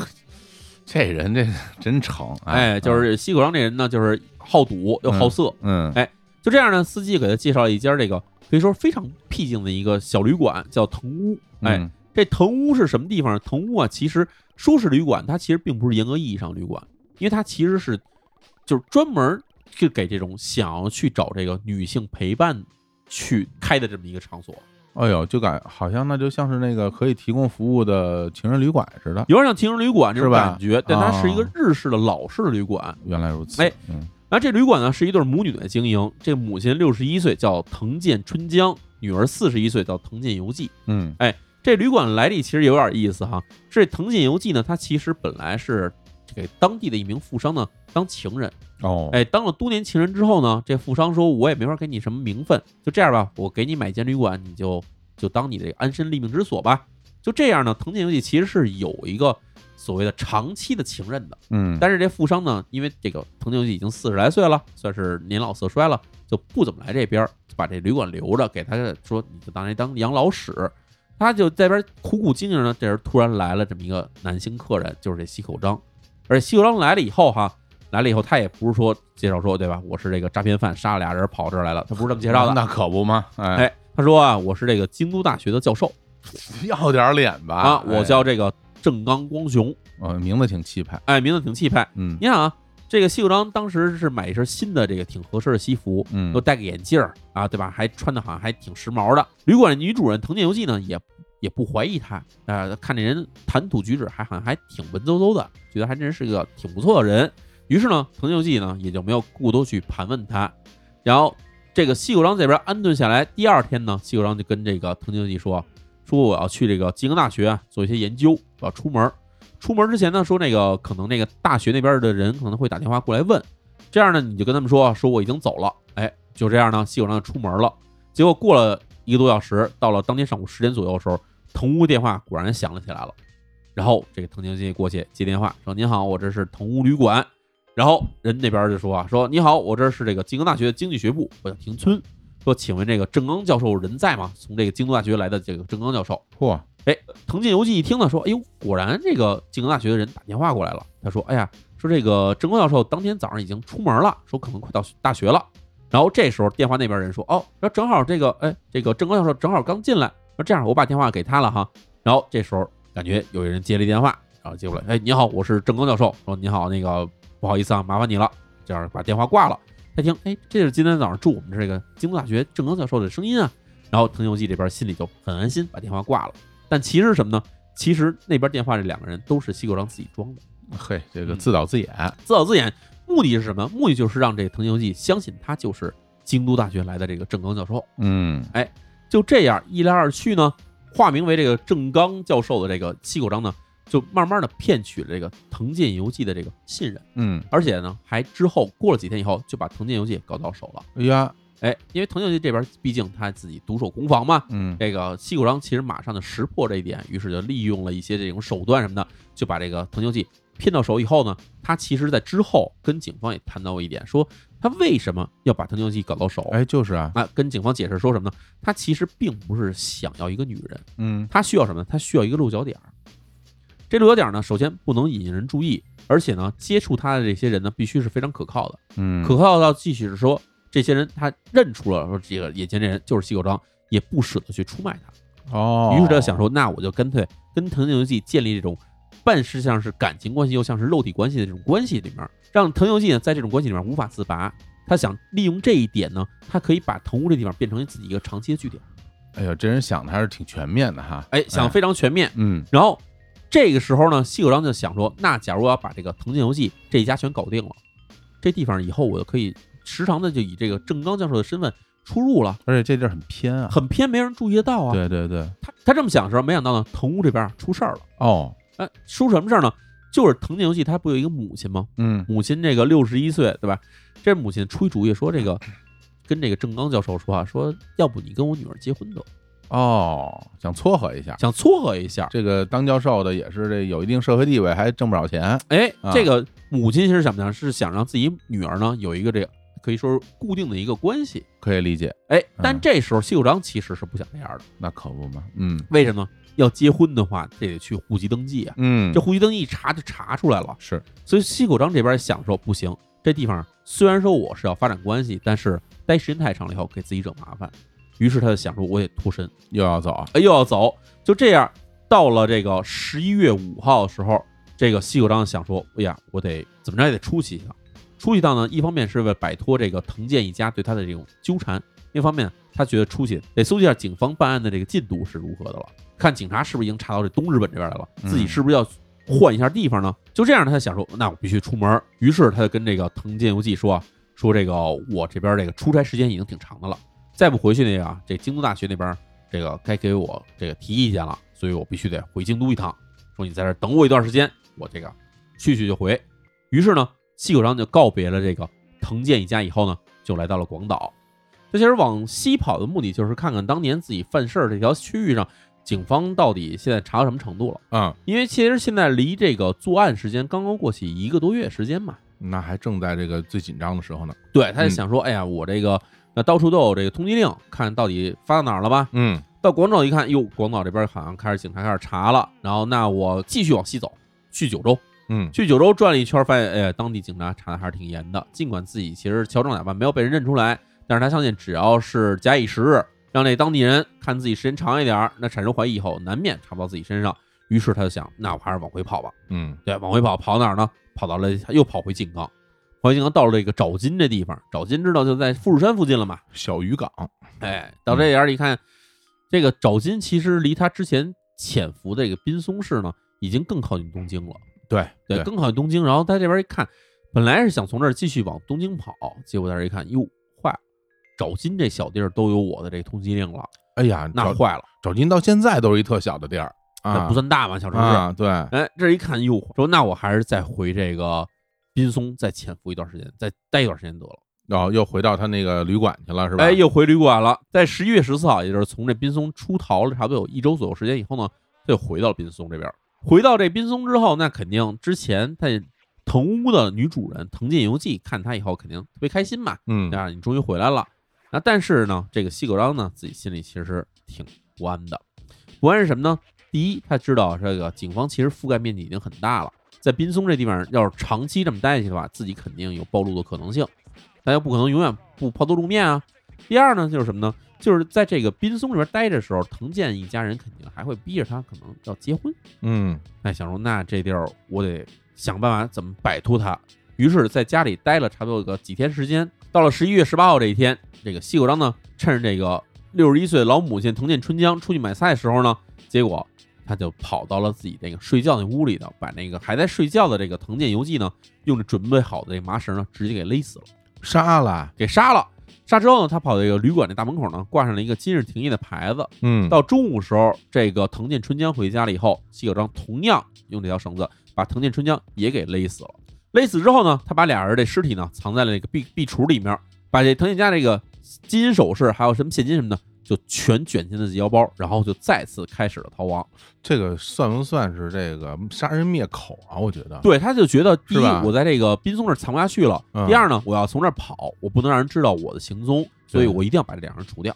哎呀，太惨了，这个，就这样呢，西口章在十一月十九号从这个滨松这边逃跑，倒是到了十一月二十一号。之前我们不是提到藤见由纪有一个这个之前相好的富商吗？嗯这富商哎偶然来到了这个滨松，而且来到藤屋，结果来这儿一看，发现哟，俩人都不在家，停业了，哎，停业了。然后结果从这个壁橱里传出了臭味儿，然后发现哟，两个人都被杀在这壁橱里头了。哎呀，嗯于是他就报警，警方来这现场来调查，说看见两个人的神秘死亡，在这个周围的这个邻居和什么邮递员这些人都走访一圈以后说啊，说这个之前一段时间这个家里的这个藤见由纪好像跟一个男人同居了，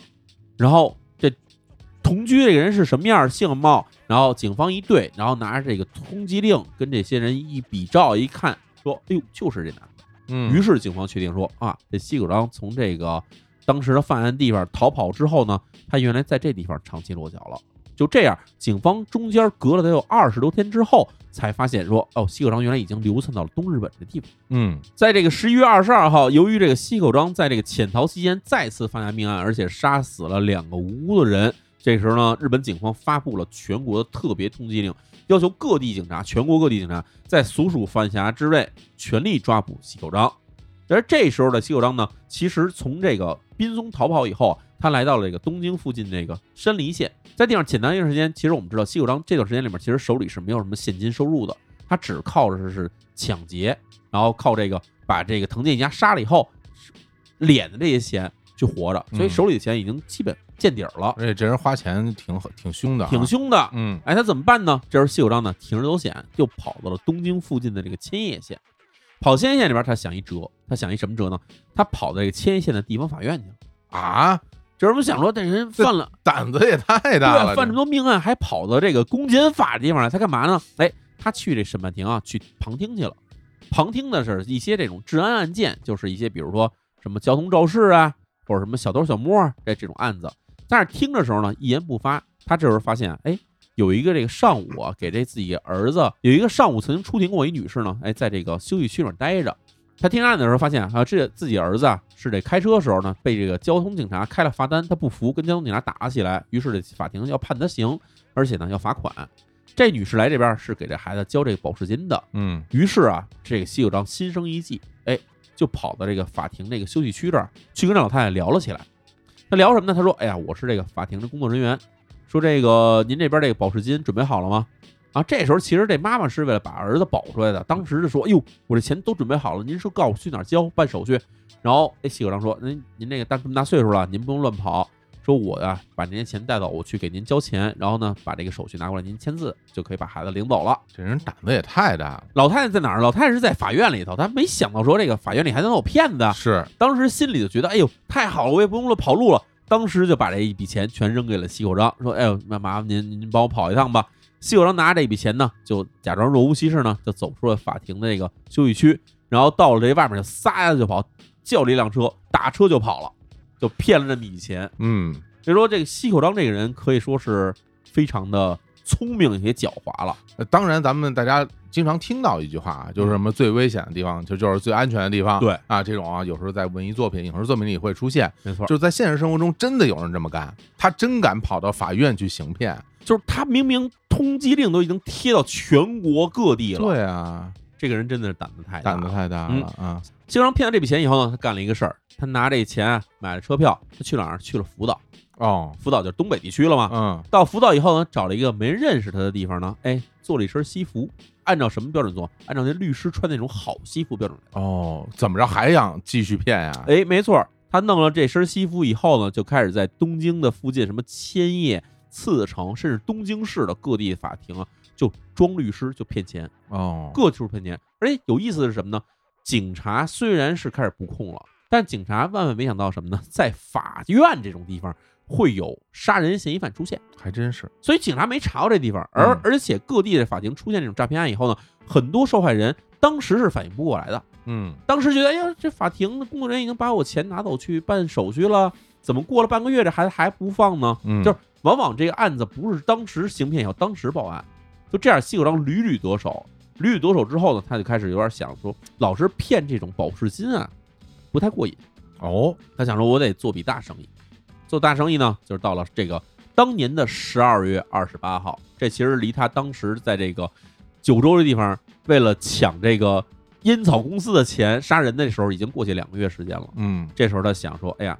我要去东京这边啊，去做个大生意。他怎么做呢？他跑到这个东京丰岛区法院做了整整一天。做了一天呢，他其实也在物色这个作案目标。终于，他看见了一个人，这人谁呢？就是一直坐在这辩护席上的一位这个老者。嗯，这老者啊叫做神吉梅松，八十一岁，是日本从这二战之前就一直很有名气的一个著名律师。啊，八十一岁干了得有六十多年的这个老律师啊，老律师，哎，哦，然后他盯上这老律师以后呢，然后就哎趁着这个出去从这法院出去呃坐车的时候呢，就跟老律师啊聊了起来，聊起来还递上自己名片儿，当然做了一假名片儿，说自己是从这个福岛这边出身的一个律师，入行不久，嗯说，想跟这前辈好好聊一聊，多请教请教。这老头儿呢也很善心哈，说哎那行，那咱俩就边喝边聊吧。俩人当天去喝酒，喝完酒以后呢，这老头儿就把这个西口章就留宿在自己家里头了。哦，哎，，说那住一晚上，咱俩接着聊。呵，还挺投缘，结果当天晚上到了家以后，西口章就拿这领带呢，就把这老头儿神机梅松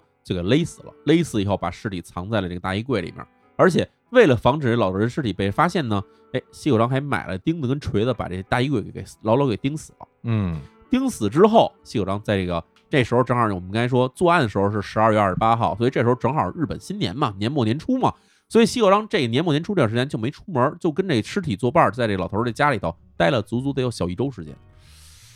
哎呀，这是这是第五条人命了，是第吧？五条人命了。嗯，杀完这第五条人命以后，西九章说：“哎呀，我在这地方也没法久待，对吧？”于是呢，这个老头儿毕竟是一个知名律师，家里还挺趁钱，把这老头儿家里值钱的东西敛吧敛吧。西九章再次开始逃亡，跑到了九州。嗯，哎，这次回九州的目的其实更明确了。西九章想说，我这案子已经过去了好几个月时间了，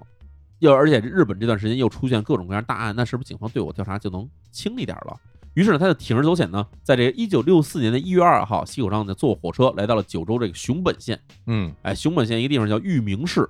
这玉名市其实就在熊本市边儿上，就有点像是这个北京和通州这种感觉，就是临近，哦，哎，非常近。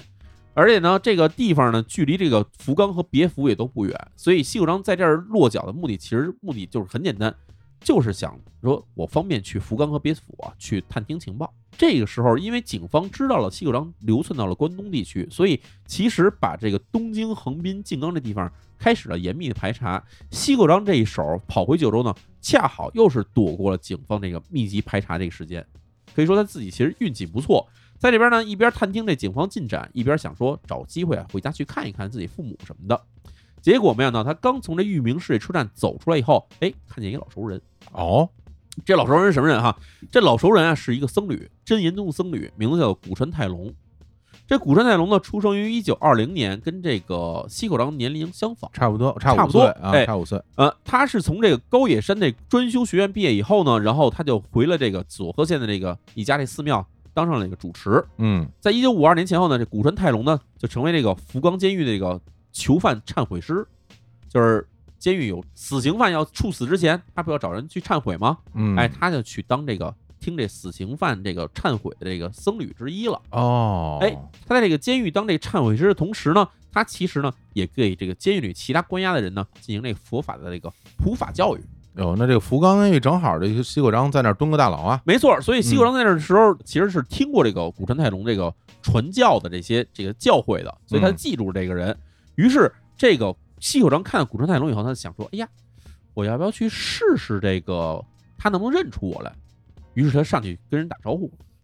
脑子不正常，我觉得啊，哎啊，过去打招呼呢，他就说：“哎呀，那个咱俩好久不见了。”结果呢， 这个古川泰隆看西口章以后，当时确实没认出他来是谁。哦，然后就哎，这个是个好像是个熟人，跟我怎么那么熟？但是我又想不起来这人是谁。他正想问说这个来人说你到底是什么人的时候呢，哎，这西口章啊就递上了自己这个名片儿，说我是这个东京文京区的一名律师，我叫做春村角志。嚯，这身份真多，哎哎，这律师。然后这古川拿过名片儿以后一看，哎，西口章这衣服上也有这个律师用的那个律师勋章，嗯，对，一看，哎呀，这确实好像是个律师。那那个您到这边来是有什么那个贵干啊？嗯，谢长说：“哎呀，老朋友了嘛，好久没见了，说咱俩好好叙叙旧，聊聊天儿。”于是呢，这个古川泰隆也很好客，说：“那行，那今天晚上就回我们家吧。”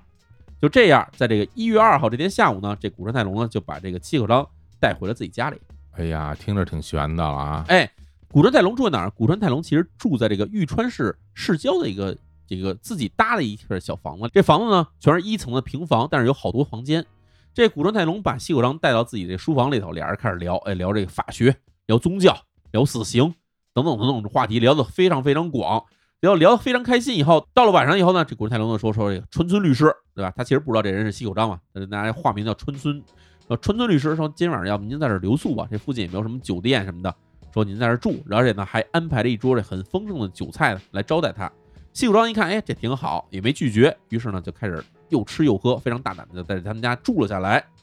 结果这个时候，哎，突然出了一个事儿，嗯，哎，古川泰隆啊，他有一个这个小女儿叫琉璃子，这琉璃子哈，平常很乖一个小女孩儿，然后看父亲跟那自己客人在那儿喝酒呢，进屋打了一个招呼，打完招呼之后呢，结果琉璃子就在这个门外面不走，不嗯，光不走呢，还冲他爸打打手势，让他爸出来。结果这个古川泰隆在那儿喝酒呢，正在兴头上，哎，说这个孩子怎么那么不懂事儿呢，对吧？嗯大人在这儿喝酒呢，你干嘛呀？然后这个时候，刘一死还是让他爸出来，他爸没办法，古川泰隆就从这屋里出来了，说：“哎，怎么了？”然后这时候，刘一死跟他爸说：“别出声，说爸爸，你看，跟你一块儿喝酒那个人好像是通缉犯，呃小孩儿认出来了小孩儿认出来了。”啊，哎，这人古川泰隆说：“怎怎么可能？你别胡说，你小孩怎么能胡说？”然后这时候琉璃子说：“说爸爸，我真没胡说，嗯我每天上学路上都能看见那张照片儿，说我看了好几天了，而且这个人他这个名字跟我班上一同学名字特别像，所以我记住他了。哦，然后你看他是不是他？”这时候古川泰隆就想起来：“哎呀，我也看过这个通缉犯照片儿，嗯，而想起什么呢？想起这通缉犯脸上有两个这个特征，一个是这鼻子边儿上，还有一个脸侧面上有两个大的那个黑痣。哦，然后古川泰隆想起这事儿以后呢，就回到屋里去跟着自己那个喝酒这个川村律师，假假装没事发生嘛，继续喝酒，一边喝酒一边打量，说坏了，好像就是眼前这人，认出来了，认出来了。哎，这时候警方已经通报出来了，西口章这人身上是有四条人命的，嗯，他最后杀老律师，这时候警方还不知道呢。哦，对，知道西口章身上有四条人命，古川泰隆这从这个通缉令也看到了，就想心里就紧张了。吓坏了，哎呦，说我这个引狼入室啊，我带进这一个人来，他其实身上有四条人命，是一个狂暴杀人犯。那这要给我们这一家人杀了怎么办呢？古人大龙其实很害怕，于是呢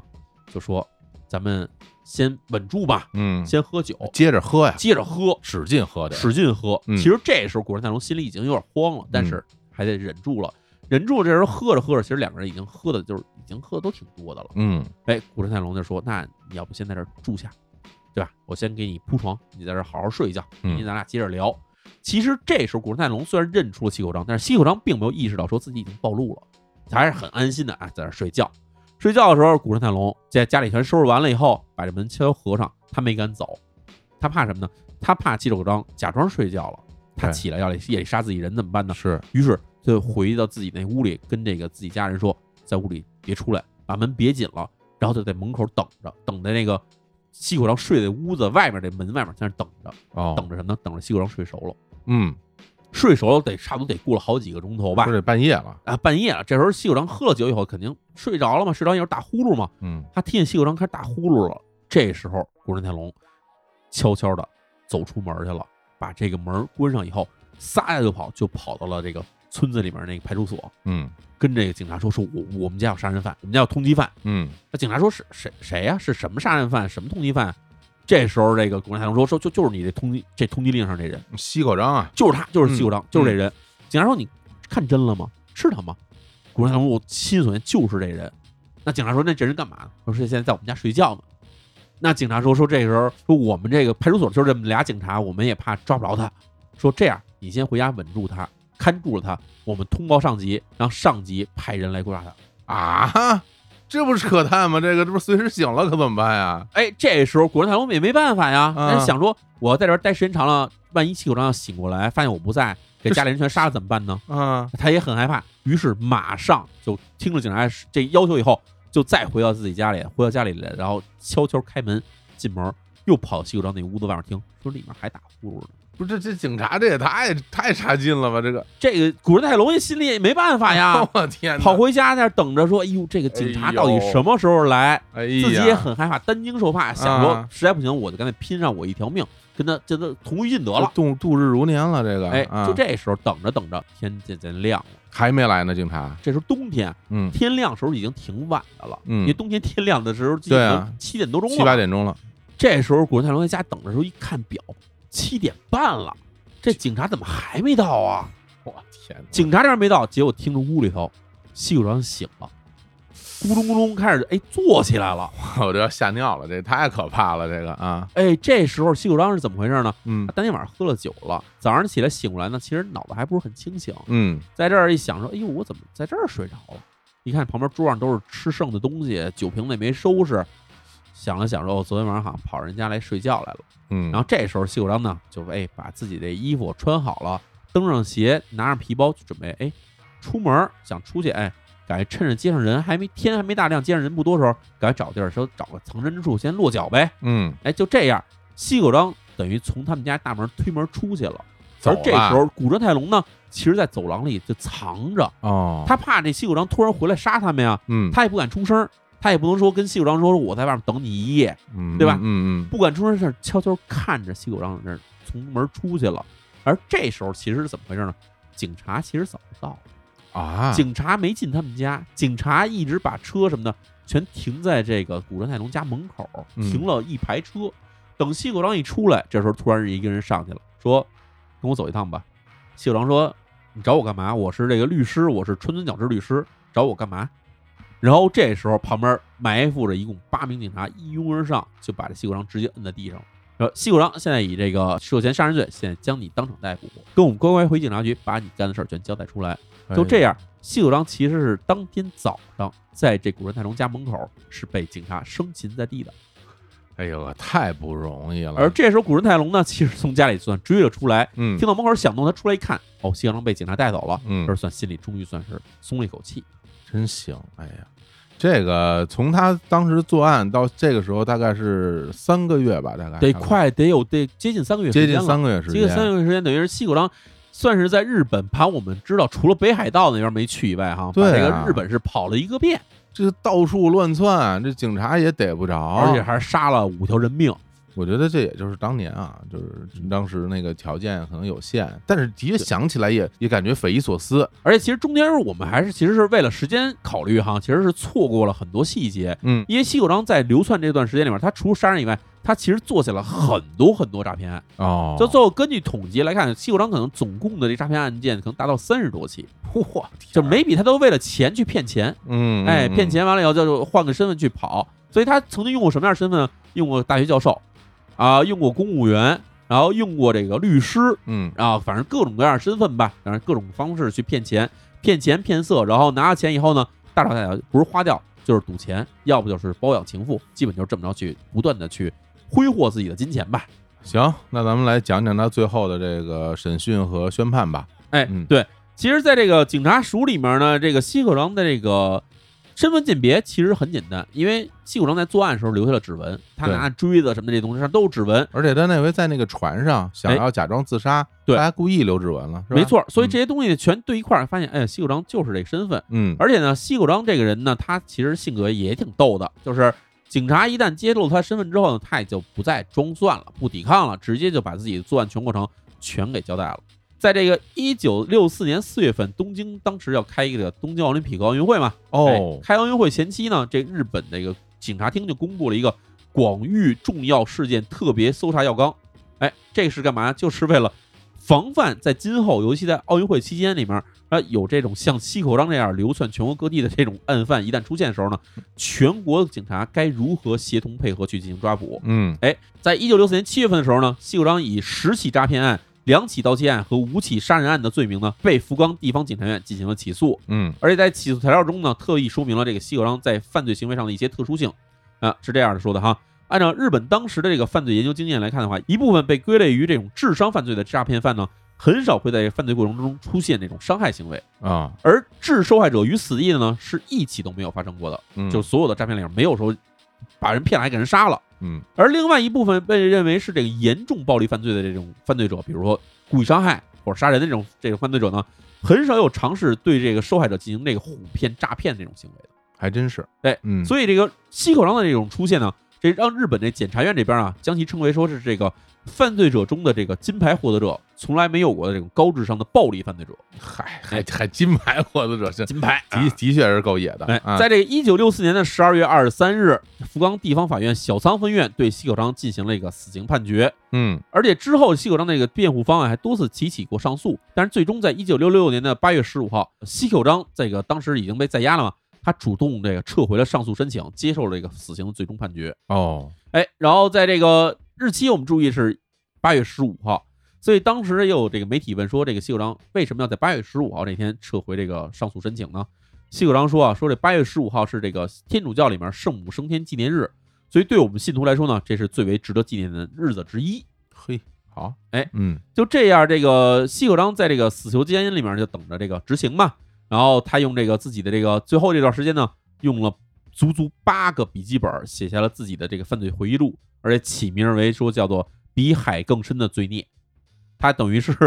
就像我们之前曾讲过很多这种连环犯杀人犯一样哈，嗯，他其实对每一起作案的细节都记得非常清楚。脑子好使，嗯哦，脑好使，所以他全记下来。同时呢，他也开始在这监狱里面干了一些这种对社会有益的这种志愿活动，将一些这个哲学著作啊翻译成盲文。在这个一九七零年十二月十一号，西口章呢在福冈监狱最终被处以绞刑死刑，啊，挺快的啊，哎，非常快。嗯然后在他这个自己留下来不是八本笔记里面吗？他最后还写了一段话：想象一下我被拖往刑场的样子，然后嘲笑我吧，因为这是理所应当的制裁，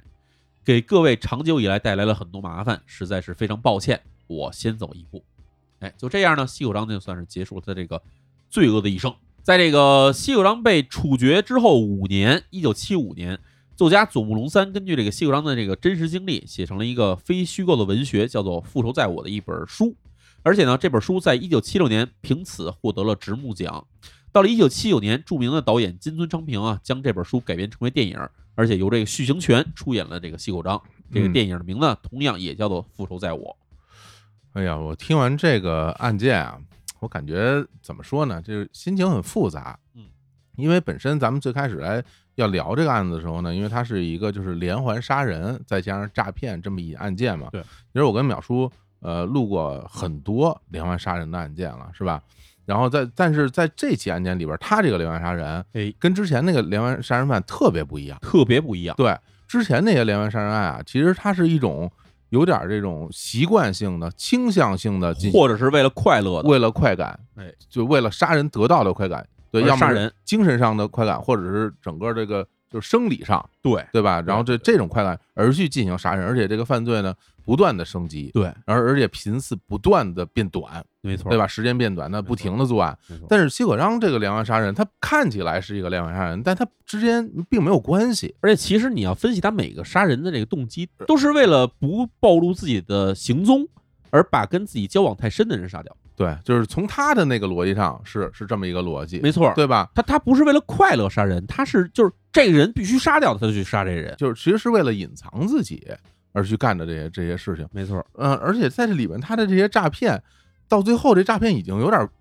就不可思议了，这种诈骗的方式，没就错跑到法院去诈骗，而且我们还没有提到，他中间还曾经化妆成为这个传教士，嗯，哎，化妆成为牧师去进行行骗，就是好嘞他其实是利用过的身份是非常之多的，嗯，但足以看出他他的原动力是什么呀？其实就是挥霍、为了钱，享乐，为了钱，对吧？对，赌博、喝酒、找女人，嗯，这个是他所有作案的这个动机、原动力，原动力。嗯对，我觉得他最后说那段话，反正有一句话，我觉得说的是对的，嗯就是给各位长久以来带来了很多麻烦。那是就是你看他从小到最后被他处以死刑，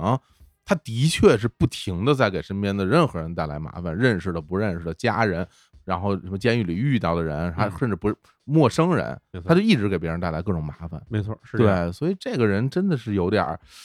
我觉得是有点儿奇怪的一个人。而且其实这案件呢，当时反映出了日本社会存在两个普遍的问题哈。哦，第一个问题是什么？就是通信手段的落后，嗯，跟不上这个犯罪分子潜逃的速度。是，那犯罪分子他潜逃其实是随心所欲的，嗯，其实是因为公共交通的发达嘛，公共交通是不记名的，你嗯随便去跑，而警察查到你的行踪的话，往往是你人不经意的时候暴露自己，也是警察才能查到一些蛛丝马迹。是这，给警察在整个办案上面来看的话，其实是处于弱势的。嗯，而第二一点是什么？就是因为社会的一个快速的变化、快速的动荡，人们从地方流向城市，而且还有各种的新的这种形色的职业的出现，所以让很多人在面对一陌生人的时候，无法去判断他的这个身份如何，无法判断他说的话到底真实还是假的。的确，就是这样的案件，其实，在我们现在人来看来，感觉就是不可思议，对是吧？尤其在当今的社会里面，你首先在各个地方交通工具之间的这种自如的这种来回，就是不可能的。嗯没错，你只要出门，肯定很快就把你逮着了，嗯对吧嗯？另外一个，你想伪造身份，哪哪有那么容易啊？对，吧？其实伪造身份这些来说的话，其实越来越难了。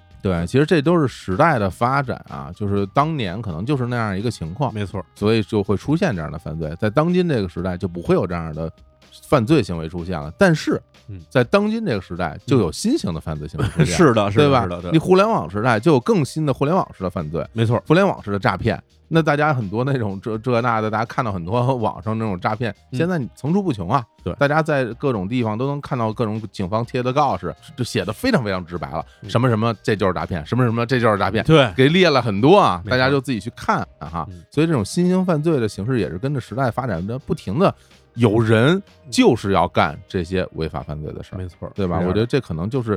人性本身里边的一些问题了。对那其实，在案子里面还有一个小彩蛋，我们一直没有跟大家提到过，包括我哦文章里没提到过哈。啊，就是把这个西口章抓到的这个古川泰隆，嗯哎，，这个人其实还有其他的故事，哦，哎，很神奇哈。古川泰隆这个人，你要是去用中文网页去搜的话，你其实能找到这个人的。为他什么呀？除了跟这案子相关以外，其实这个人还是非常早开始，就是在上世纪八十年代开始就开始在跟中国这边这个很多民间组织，包括跟中国政府有接触的一个人。哦，因为他自己身份是僧侣，而且他还接触了很多在战争时期的这些这个日本侵华的这些事件，嗯，所以呢，他曾经受过中国这些民间团体的邀请，曾经造访过中国的这个北京、上海、南京这地区，而且呢，他还是最早一批哈，作为日本人的身份前往这侵华日军南京大屠杀遇难同胞纪念馆进行这个哀悼、祈祷、默哀的这么一批日本人其中之一。哦而且在之后，他基本上每年都会带大量的这个对日本侵华罪行进行反思的日本的这民间人士啊，来中国这边进行赎罪啊，进行这个默哀。然后其实我们还有一些照片可以看到，他以前曾经前往过北京卢沟桥这地方进行这个为这个战争死难遇难者进行这个哀悼的这些事实。嗯，哎呀，所以古川古川泰隆这个人其实还是可以说跟中国还挺有渊源的一个人，是很神奇啊！嗯你就感觉这个世界， 是连通在一起的。这个世界挺神奇。嗯好吧，那今天咱们这起案件就给大家讲到这儿。嗯，那之后呢，也会继续跟淼叔录案件给大家听，好吧？大家也不用着急催更啊，哎我不要们催更我们慢慢录，大家慢慢听。那今天就聊到这儿吧，嗯跟好的各位说拜拜。嗯，大家拜拜。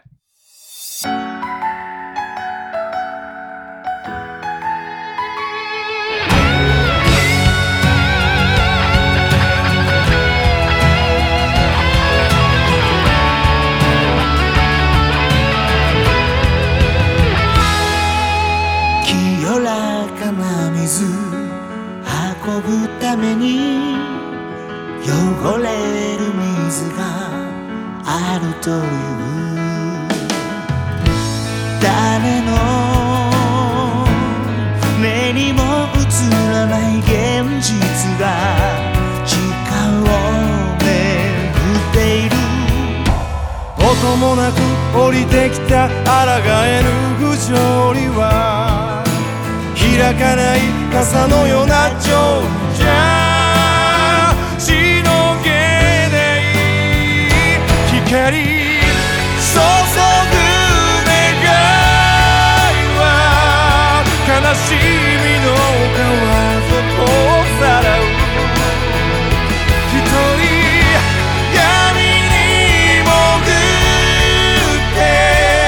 戦う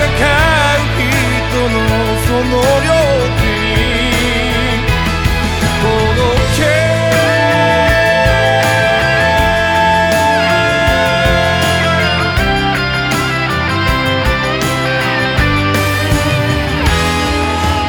欲しいものだけ手に入れてなくしたものは数えない檻を破り逃げ出したライオンが母を探してただ街を